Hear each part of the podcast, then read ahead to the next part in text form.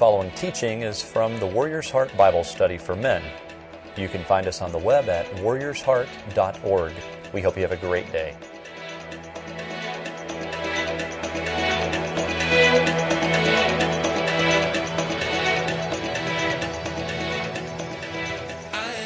That was an interesting comment that Eric made about the um, Olymp- um, the 1500 meters. If you all saw the Olympics uh, just a few weeks ago, uh, the race that I ran, the 1500 meters, they ran really, really slow. I don't know. Did you did you remember yeah, the no, time? It was painfully slow. It was yes. Although I would have to be on a bike to keep up. They ran. Um, I think it was like 348 or 349 or 350. It was some ridiculous time. It was really slow. so they ran the first three laps just uh, strategically. Nobody wanted to take the lead. And then they just sprinted the last uh, lap. Um, I think they ran like a 51 quarter in that last lap. Um, that winning time was basically one of my slowest times the 1500 meters. But the, the, the prelims, they actually ran fast to get to the prelims. Uh, so it was a, a really uh, unusual race. Well, I'm going to introduce the kingdom of God in the Old Testament and then the kingdom of God in the New Testament. And this is really helpful if you want a biblical theology of uh, the kingdom in the Bible. Uh, this will help you to understand what you're reading in the Old Testament and what you're reading in the New Testament and what um, and how to fit it together uh, into the plan of God uh, for you uh, in your life and the Scriptures. So let me start off with the kingdom of God in the Old Testament. What is exactly is the kingdom of God? Does anybody have an idea? Like a one sentence definition? What is the kingdom of God? We kind of take it for granted. Uh, everything?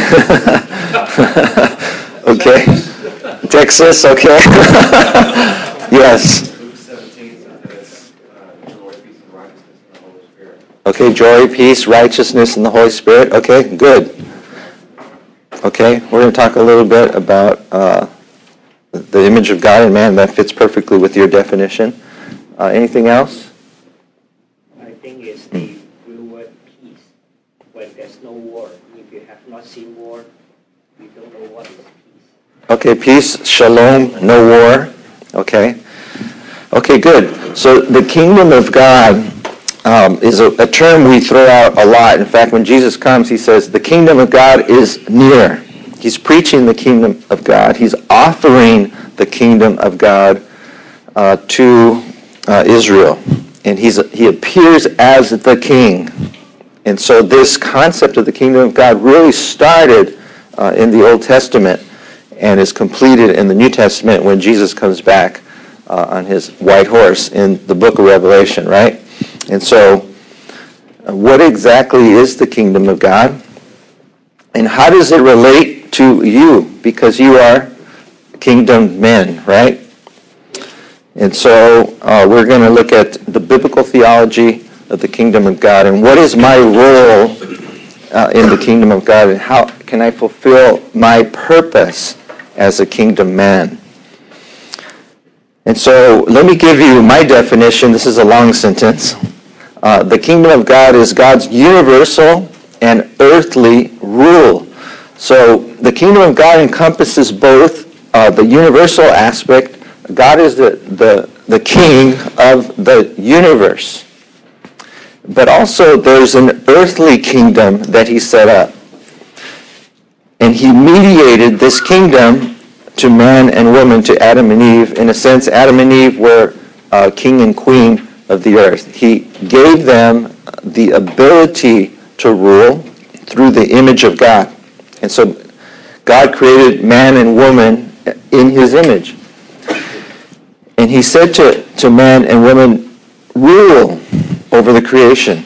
Uh, Psalm 8 is all about this uh, ruling over the creation. What is man that you are artful, you are mindful of him, and the Son of Man that you care for him?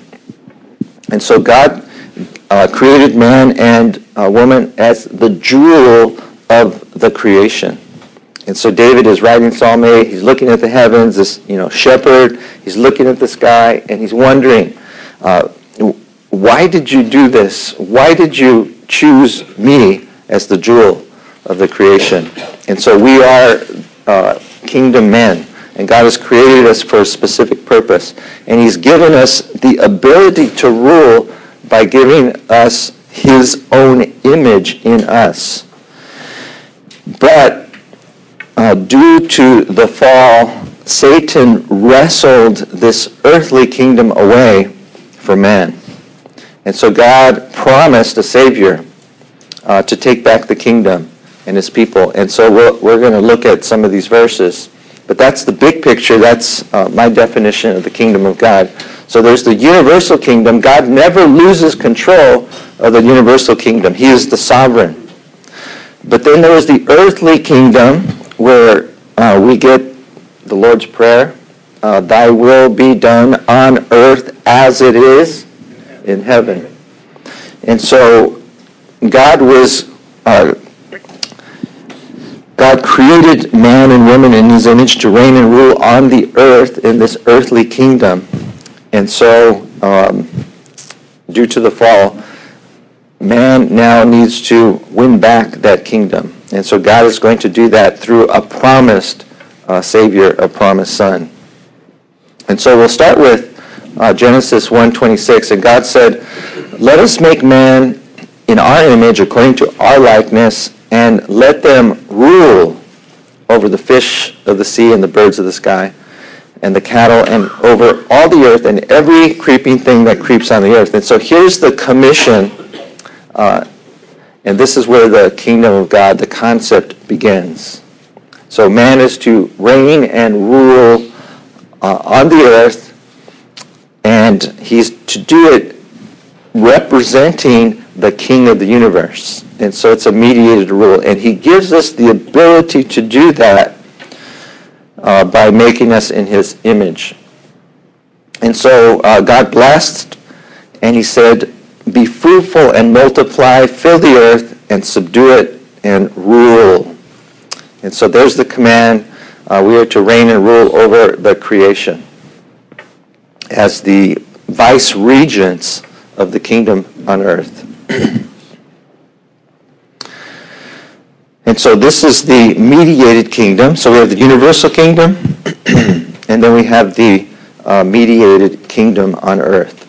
So uh, you must remember that God never loses control uh, over the universe. Um, but the mediated kingdom on earth, man um, falls and then loses uh, control of this mediated kingdom. And so we're going to see the scriptures are going to play this out, this kingdom of God uh, in the Old Testament and the New Testament.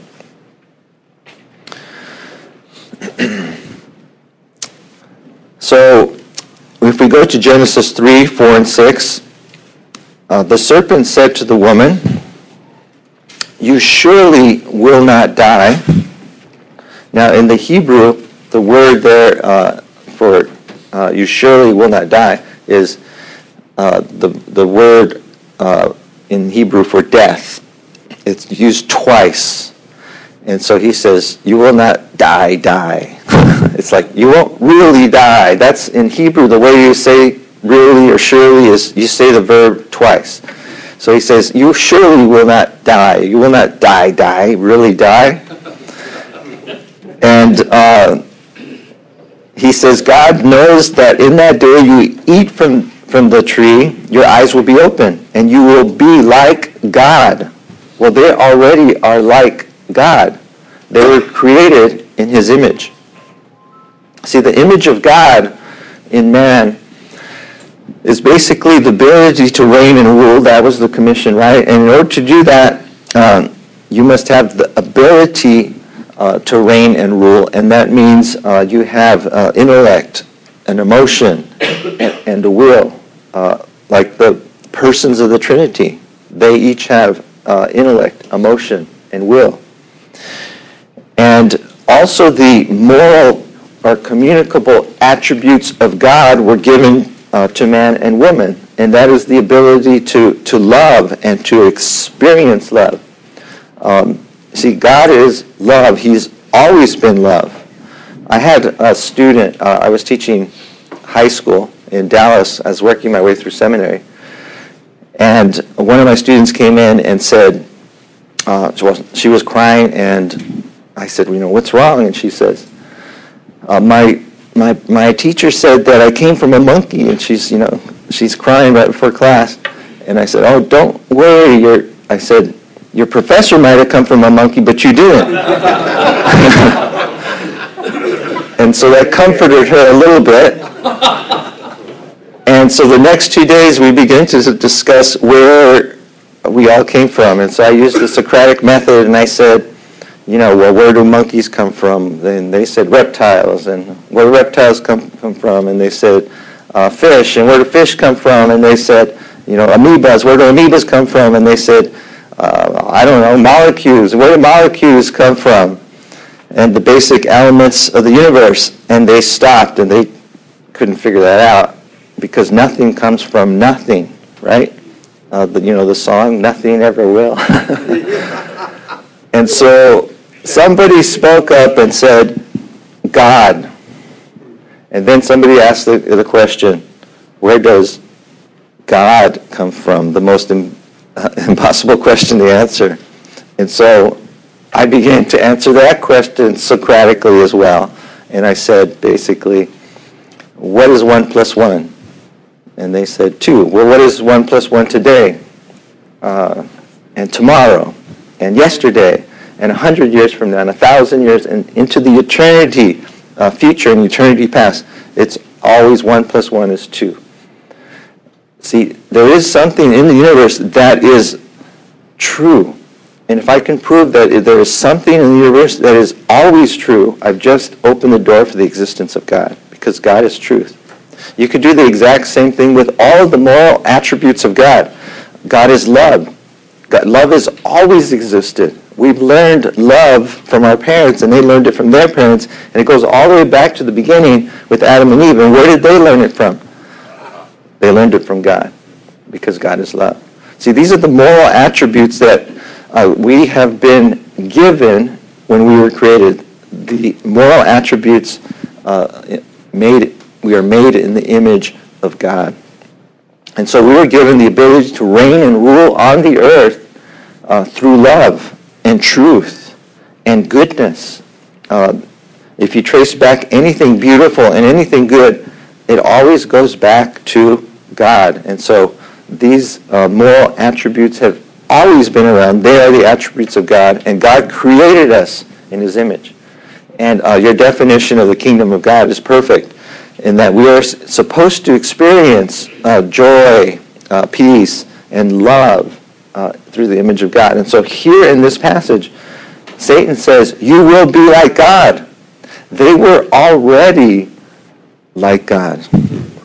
They were already experiencing the fullness of God in the kingdom, and they could not experience it anymore. They had this personal relationship with God. They saw God face to face. But then um, the woman saw that the tree was good for food, and it was a delight uh, to the eyes. And so she sees the good in that tree and uh, the delight that the fruit uh, brought to her eyes.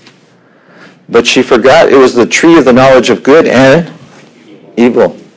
And so she, for, she forgot the consequences of what would happen if she ate from that tree. Because God also said, in the day that you eat from that tree, you will die, die. you will surely die. And so um, she forgets that it's not only a tree of the, of the knowledge of good, but also of evil. There was a tree right in the middle of the garden.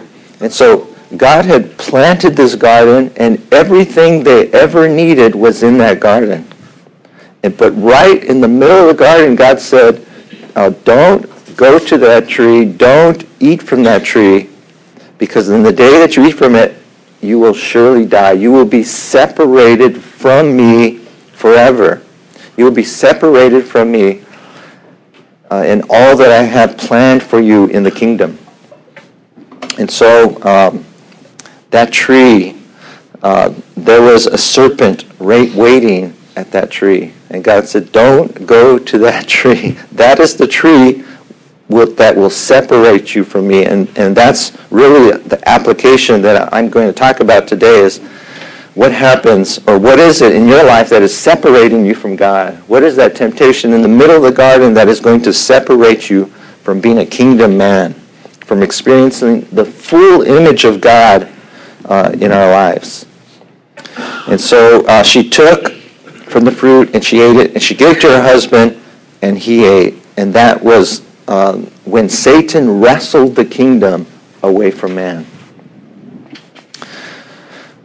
And so, what was the consequence, and uh, what did God do about it? And so, God, uh, you know, God never has a plan B. it was always plan A. He knew that uh, man and woman would fall. But he said um, to the serpent, uh, to Satan, I will put enmity, conflict between you and the woman. Uh, now, that's, that's why girls don't like snakes, right? Uh, I, in my uh, home in uh, Dallas, um, I'm transitioning now from Dallas uh, to Houston, and I'm teaching at Dallas uh, Seminary here in Houston. And so I'm mostly down here, but once a week I'm in Dallas teaching there as well. I live in Cedar Hill next to state park, and we have snakes. And every year I kill at least one poisonous snake. So we, we got the copperhead and the water moccasins and the rattlesnakes and the cor- the um, coral snakes. And yes, and I have seen every one of them on my property, and uh, every year I kill at least one. In the state park, I'm not allowed to kill them, but when they come into my property, uh, it's a different story. and so. Uh, my wife does not like the snakes. I don't like them either, though. And so he said, I will put enmity between you and the woman and between your seed and her seed. And so we see this interpersonal conflict as well uh, between mankind. And then we see um, the conflict between the seed of the woman, the promised seed of the woman. It's a singular here. He, uh, he shall bruise you on the head. He's talking to the snake. And you, the snake, the serpent, Satan, will bruise him on the heel. And so what we have in the beginning is this, um, this battle. This battle that's coming. And there will be two, uh, there will be two people in this battle. And uh, the promised seed of the woman will wrestle back the kingdom of God uh, back from Satan and reestablish what God intended in the beginning, the kingdom of God on earth. Uh, that's Jesus' prayer that he teaches the disciples, right? Uh, let your will be done on earth, the mediated kingdom, as it is in heaven, the universal kingdom. And so really that is the uh, biblical theology of the kingdom of God uh, from here on. Now, what happens also is there's conflict in marriage. And so in verse 16, uh, to the woman he said, I will greatly multiply your pain in childbirth. So there's consequences. So the tree, it looked good. And uh, it felt good, but uh, there were consequences. And so uh, in pain you will give birth. Now, this woman is going to give birth to a messianic figure. Um, so her child will eventually give birth uh, down the line to this promised Messiah, this promised King that is coming. But in the process, it's going to be painful. And your desire will be for your husband, but he will rule over you. And so we have this conflict uh, in the rule of the kingdom of God. The fact that man was created first, uh, we are actually the leaders in our home. That's the argument that Paul makes every time he, he brings up the role of women in the church. He always brings up the created order. And so in, in uh, 1 Corinthians 11, he says, basically, you know, Christ uh, submitted to the Father, and so and we must submit to Christ, and the woman uh, to her husband, right? He brings up the created order, and so as men, as men of the kingdom, we are to lead our families. Uh, we are to be the leaders in our church. We are to be uh, the leaders uh, that God has intended us to be. But the fall brought this conflict in our marriage. And so we have this battle for who will lead in our families. And uh, I don't know if you have experienced that, but I experience it all the time. so um, this is the this is the reason that we experience this conflict in the church. And so part of our responsibility as kingdom men is to, to lead and to uh, to train up our children, right? Uh, but it's not going to be easy. And so sin um, is basically crouching at the door. Uh, in 4 7, the Lord said to Cain, You know, why are you angry? And uh, he said, If you do well, uh, would not your uh, countenance be lifted up? And he's, if you do not do well, sin is crouching at the door and its desires for you, but you must master it. This is the same uh, parallel passage uh, to the woman. Your desire will be for your husband. It's not that she desires us uh, physically and attracted to us. I mean, she may, hopefully. That's but that's not what it's talking about here. It's talking about she's wanting to uh, reign and rule in the relationship. Now, if woman was created first, then yes, she would uh, be the leader in the family. But for some reason, I don't know why God did this, He created us first because the women seem to be a lot smarter than we are. Uh, and they're the ones who are really uh, holding the church together and holding the families together. But it was our responsibility to do that. And so we must uh, really take that responsibility and that role in the relationship back. And so sin is here doing the same thing. It's crouching at the door, and its desires for us, and it wants to rule over us. But uh, we must master it. Okay, so this is the conflict we have in the created order. Now, what happens is uh, Adam and Eve, they have a child, and they think this child, Cain, is the one, but uh, he turns out uh, to be, uh, like Satan, a murderer, a liar from the beginning. And so uh, God gives a new son for, uh, in place of Abel. And so the, the seed is passed through, the promised seed is passed through this new son and then passed to Noah. And what happens in Noah's day is that God uh, looks over the creation and he uh, is sorrowful because of man's rebellion against him. And so what does God do? He starts over. So he releases chaos upon the earth, and the water covered the earth just as in the beginning. And then God chooses one family, Noah and his uh, sons, and he starts all over. In a sense, Noah is the, the new Adam, typologically. And so he starts over.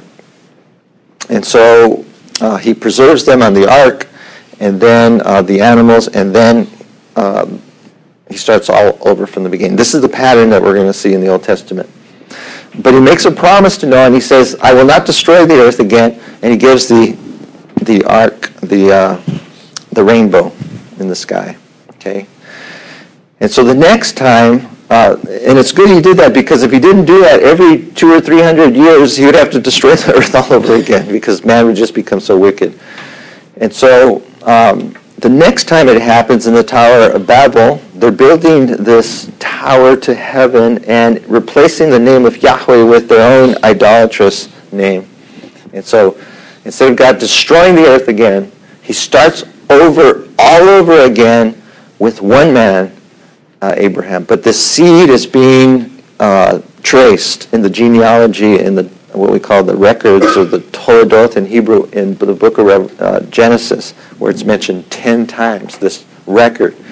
They're following the seed of the woman, and now it's given to Abraham. And so in Abraham, he's promised that he would have a son. So he's promised a people a place, and a blessing. This blessing is the son, the messianic son that's coming and being traced through the Old Testament.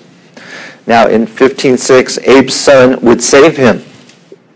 So when God, uh, he has no children, and he says, you know, I, I don't have children. I, I only have my uh, servant. No, God says, no, you will have a son, and look up at the stars, and uh, those uh, descendants will come from your body. And that particular blessing will come from your body, the promised Messiah. And so when Abraham believes, he believes, uh, and it was reckoned to him as righteousness. And so this imputed, this reckoning is what we call imputation. His righteousness was imputed to him because of his faith. It wasn't because he believed in God.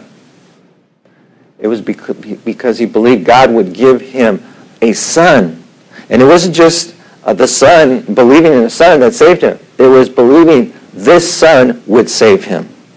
And so in order to, to have a savior, in order to have salvation, you need a savior. And so he believed that his son would someday save him. And that's when he offers Isaac later, he realizes that the promised seed is in his son Isaac. And if Isaac dies, the promise dies. And so Isaac is invincible until he has a child because that seed is in him. And so he believes, according to Hebrews uh, 11, that God would raise Isaac from the dead because that promised seed was in him. The kingdom of God, the king, was in his son's seed, and so Isaac must be raised from the dead. This is the proto-evangelium, the first gospel in Genesis 3.15.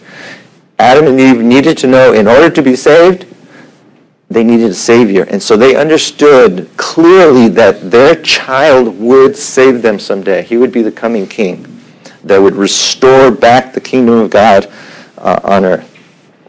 And so um, we see the promise in 17.6 that kings will come forth from you, Abraham.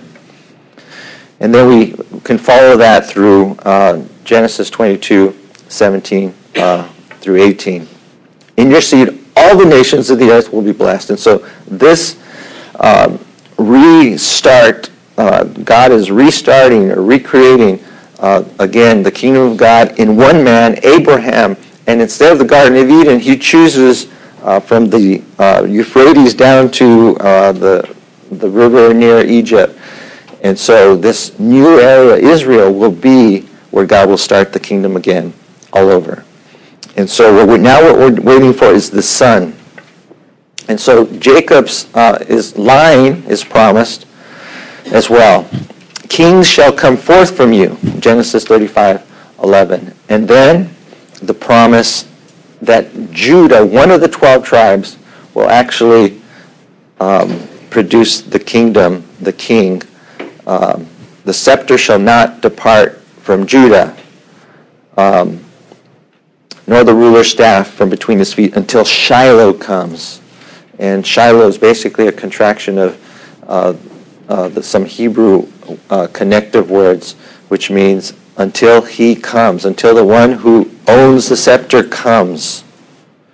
And so now we have a specific uh, tribe in which the, the coming king is, is, is going to come.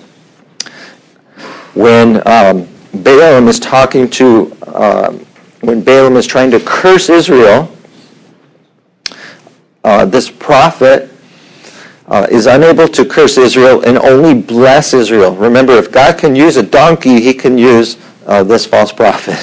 and so, uh, whatever he says, he blesses Israel. And Balak says, don't, don't even talk anymore. And every time Balaam opens his mouth, a new blessing comes upon Israel. And here's one of them. A king would come from Jacob. And he would crush, in this Genesis 3.15, he would crush the head of Moab. Uh, this is the serpent imagery here. And uh, his seed will be like many waters, and his king shall be higher, and his kingdom will be exalted. So here is the coming king. And he says again, I see him. I see this king, but not now. Behold, uh, I behold him but he's not near. A star shall rise from Jacob, a scepter shall rise from Israel. And he again he shall crush the forehead of Moab. And so we see the imagery again of the snake being crushed. This coming king is, is going to retake the kingdom of God on earth. And so then we come to the Ten Commandments and Moses. Uh, now Moses is going to write that uh, there's going there's coming a prophet uh, in Deuteronomy uh, um, 18. There's coming a prophet, and he will speak.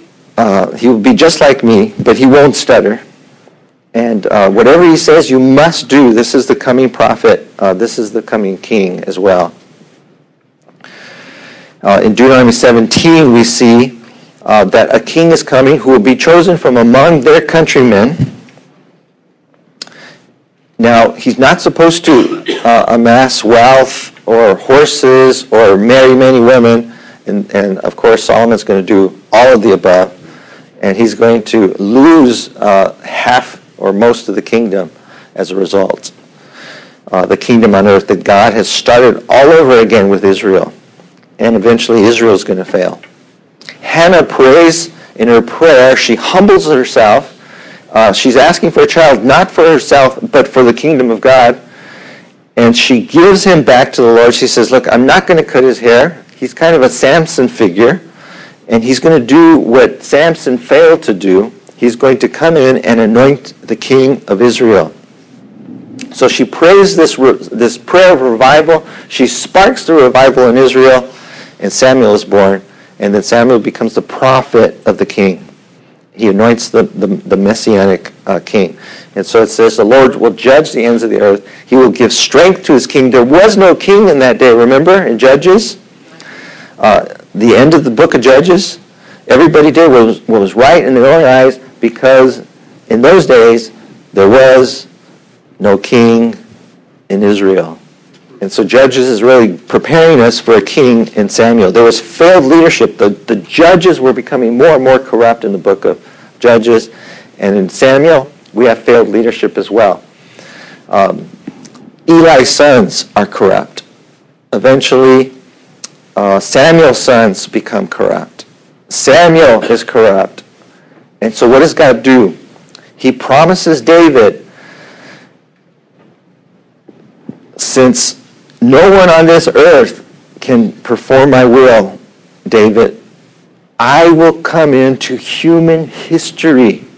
I will give you a son. He will be your son, David, and he will be my son.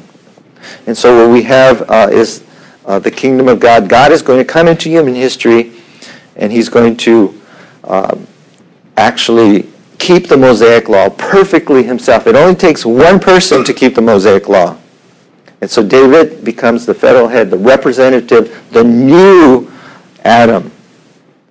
And so if his son can keep the Ten Commandments, the, if his son can keep the law and keep it perfectly, he now will impute his righteousness to us and impute we impute our unrighteousness back to him. That's the reversal of the kingdom uh, of the fall in uh, the beginning where Adam's sin was imputed to us, and so now we all have uh, the marred image of God in us. And so Jesus, this coming Messiah, the Son of David, this greater Son of David, is going to impute back uh, this righteousness, the image of God, back in us, and that's where we're headed in the whole Old Testament. Now, um, so he promises uh, when your days are complete, you will lie down. I will raise up for you a descendant after you who will come forth from you. I will establish his kingdom forever. I will build him a house for my name. I will establish the throne of his kingdom forever. I will be a father to him. He will be a son to me. Now, until we get to that greater son of David, uh, when your sons, David, commit sin, I will correct him with the rod of men and the strokes of the Son of Man. They won't be able to te- keep the law. But when the perfect Son comes, then he will take back the kingdom. Now that's uh, the Davidic covenant. And basically, um, he promises him, My loving kindness shall not depart from him. I will guarantee this. I won't take it away from him as I did from Saul. And so this is a guarantee. God is going to come into human history and he's going to fulfill the law perfectly, completely in the perfect son of David. And the throne will be established forever. He will take back the kingdom. Now, we see David understands this. And David is praying prophetically. Uh, the Lord said to my Lord, Sit at my right hand until I put your enemies beneath my feet. Now, we don't go around telling our, our children, Lord, Master. I don't call my son or my daughter that. They're supposed to call me that, right?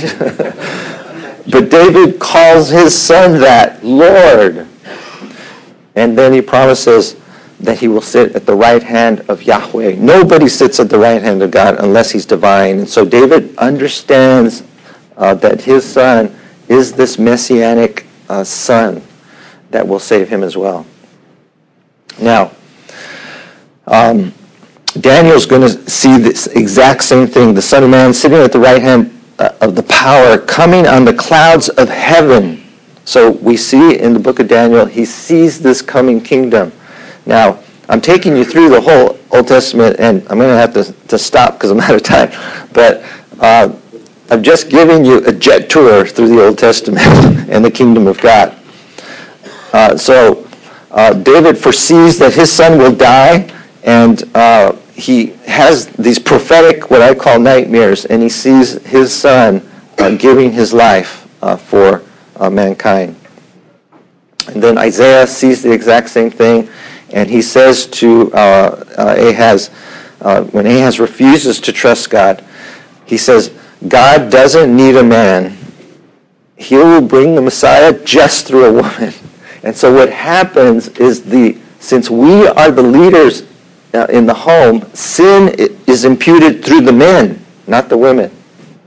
And so the child is born through a woman, a virgin, and the sin nature is not passed down to Jesus. And so Jesus comes in as this, the final Adam, just like in the beginning. Uh, he, he is without sin. And so he can represent us. Well, um, I'm going to just skip to the, the end here, but basically, uh, we come to the new covenant, and in the new covenant, uh, God is going to fulfill everything uh, uh the Noahic covenant, the Abrahamic covenant, uh, the Mosaic covenant in the new covenant, because the king is going to completely fulfill the Mosaic covenant, and he's going to give us a new covenant, one that we can keep. Uh, that's because he fulfilled the covenant. He imputes his righteousness to us. We impute our unrighteousness to him forever. We are credited with his righteousness as the final Adam. And then we come, uh, this is the teaser for the next week. We come to the New Testament, and Jesus is tempted by Satan in the wilderness. And he follows the same temptations as Adam and Eve, but succeeds where they failed. And so Satan comes at uh, uh, Jesus, and there's one man on this earth that he cannot tempt. And Jesus wrestles back the kingdom of earth at this point. Round one, Jesus wins. And there's two more rounds coming, and Jesus is going to win those rounds as well. And so he wrestles back uh, the kingdom of God on earth. Uh, to be continued. Thank you.